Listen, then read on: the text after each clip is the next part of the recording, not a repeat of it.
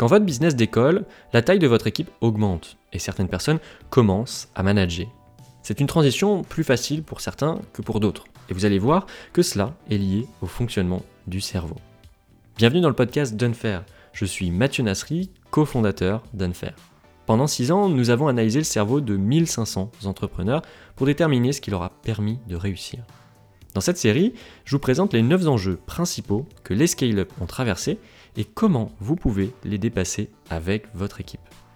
Aujourd'hui, nous allons voir comment vous pouvez accompagner vos équipes à évoluer vers des postes de management. Votre business commence à accélérer et votre équipe a beaucoup grossi en quelques mois. Certains de vos cofondateurs ou de vos premiers employés commencent à manager et d'une certaine manière, ils changent de métier.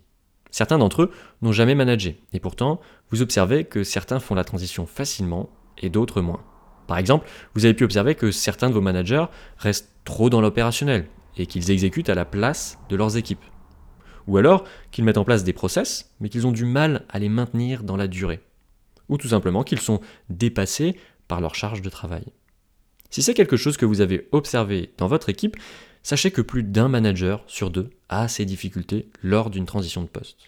Et cela arrive même à des CEO, comme Mark Simoncini chez Mythic, qui en parle dans plusieurs podcasts, aussi bien qu'à des CTO, comme Sergey Brin chez Google. C'est un enjeu clé, car un manager influe sur ses équipes, et cela peut très vite gangréner toute une entreprise. Un manager peu motivé aura du mal à motiver ses équipes, ce qui ralentira l'exécution et donc l'atteinte du BP. Des process peu respectés peuvent entacher la qualité du produit et donc faire perdre des clients. Ou enfin, une hiérarchie peu claire peut amener des conflits et ralentir l'exécution, ce qui laisse du temps à un concurrent pour vous rattraper.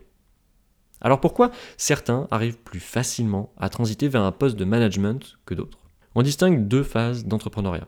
L'early stage, où on cherche le produit qui convient à ses clients, et le late stage, où on accélère sur ce premier produit pour faire grossir l'entreprise. En early stage, il faut une capacité à s'adapter, à faire des itérations, a l'inverse, en late stage, il faut une capacité à structurer, à mettre en place des process et à les maintenir dans le temps. Ces capacités, elles sont liées au fonctionnement du cerveau. Une personne structurée aura naturellement le réflexe de mettre en place des process et les maintenir. Par contre, cette personne aura beaucoup plus de mal à s'adapter rapidement, car elle voudra maintenir ses process. Ce sont donc des comportements antagoniques, liés à des cerveaux différents, et donc des personnes différentes. Alors, Comment accompagner vos managers dans leurs évolutions de poste? Avant tout, vous avez besoin d'une base objective pour permettre à vos managers de se questionner eux-mêmes sur leurs réelles envies et capacités d'évolution. Comme la société nous a mis dans la tête que la réussite professionnelle, c'était de devenir manager, nous ne savons plus vraiment si c'est quelque chose qui nous fait vraiment envie. Une base objective est nécessaire. Chez Unfair, nous le faisons avec une analyse neurologique.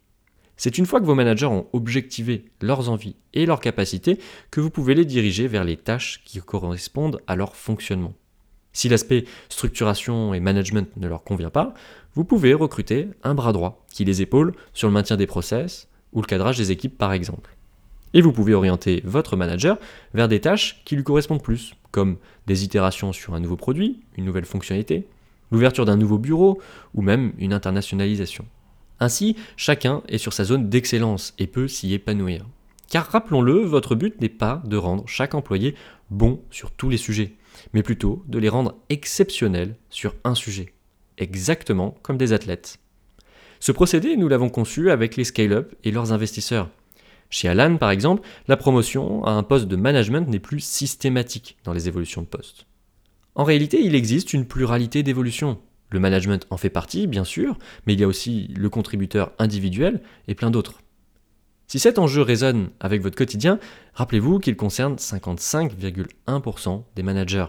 Si vous avez 10 managers dans votre équipe, il est probable que 5 d'entre eux aient ces difficultés. Pourtant, résoudre cet enjeu peut se faire rapidement.